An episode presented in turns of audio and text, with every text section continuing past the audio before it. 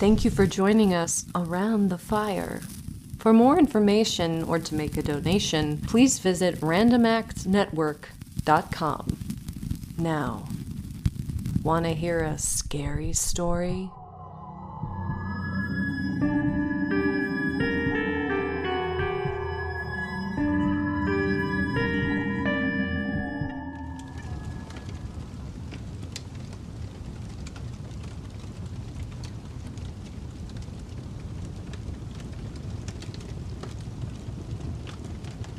The Boarded Window. Years ago, only a few miles away from what is now Cincinnati, lay a huge and almost endless forest. The area had a few settlements, but many of them had already been left as people headed further west. Among those remaining was a man who had been one of the first people to arrive in the area. The man's name was said to be Murlock. Though he was only middle aged, he appeared to be in his seventies. His hair and long, full beard were both white. His gray, lifeless eyes were sunken. His face was wrinkled. He was tall and thin with drooping shoulders. Something other than time had been the cause of his aging. His modest log cabin was surrounded on all sides by the great forest. The darkness and silence of the trees were a proper fit, as no one ever knew him to smile or speak an unnecessary word. He met his needs by selling and trading the skins of wild animals.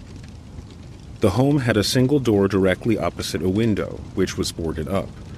No one could remember a time when it was not, and no one knew why it had been closed. As the man was known to spend the days in the sun, he surely would have enjoyed the light and air. Eventually, Murlock was found in his cabin, dead. It was not the time or place for medical examinations or newspapers, so it was agreed that he had died from natural causes, and his body was buried near the cabin. He was laid to rest next to his wife, who had died so long before that she almost felt like a legend herself. When Murlock built his cabin, he had been young, strong, and full of hope. He kept a rifle and used it to hunt, and worked hard to build a farm.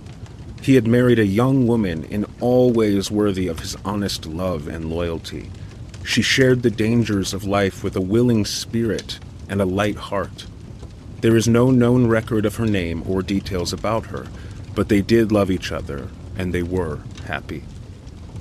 One day, Murlock returned from hunting in a deep part of the forest. He found his wife sick with fever and confusion. There was no doctor or neighbor within miles, and he knew that he couldn't leave her alone to find help.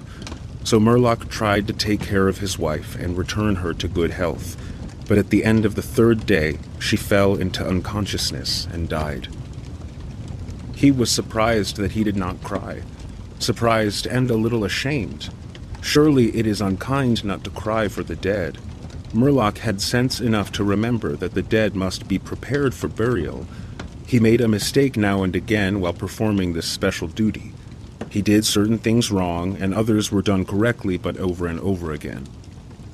Once she was buried, he thought to himself he would miss her. He stood over the body of his wife in the disappearing light. He fixed her hair and made finishing touches to the rest. He did all of this without thinking, but with care.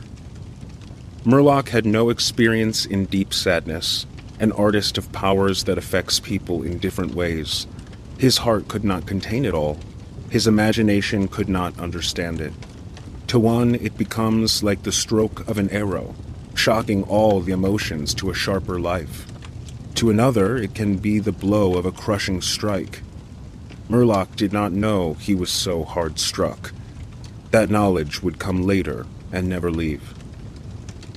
Soon after he finished his work, he sank into a chair by the side of the table upon which the body lay.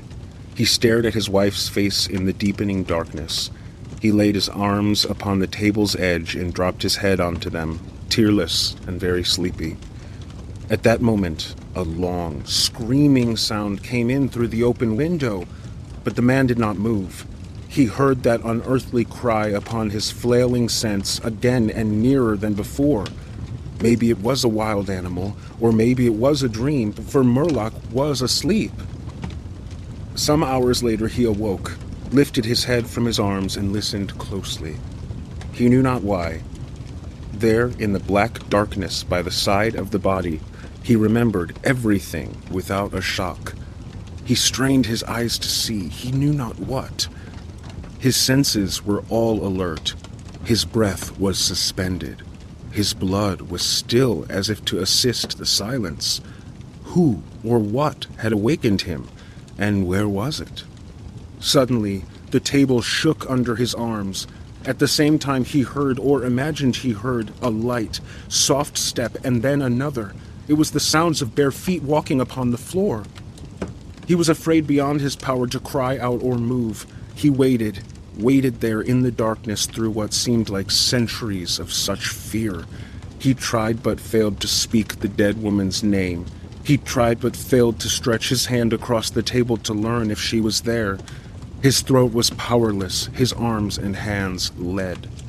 Then something most frightful happened. A heavy body was thrown against the table with a force that pushed against his chest. At the same time, he heard the fall of something upon the floor with so violent a crash that the whole house shook. There was a confusion of sounds impossible to describe. Murlock had risen to his feet. Extreme fear had caused him to lose control of his senses. He threw his hands upon the table. Nothing was there. With no definite plan and acting like a madman, Murlock ran quickly to the wall. He seized his loaded rifle and without aim fired it. The flash from the rifle lit the room with a clear brightness.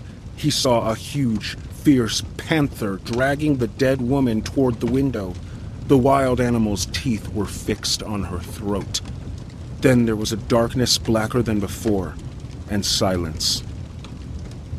When he returned to consciousness, the sun was high, and the forest was filled with the sounds of singing birds. The body lay near the window, where the animal had left it when frightened away by the light and sound of the rifle. Her clothing was ruined, her long hair in disorder. Her arms and legs lay in a careless way, and a pool of blood flowed from her horribly torn throat. In her mouth, clenched between her teeth, was a piece of the animal's ear.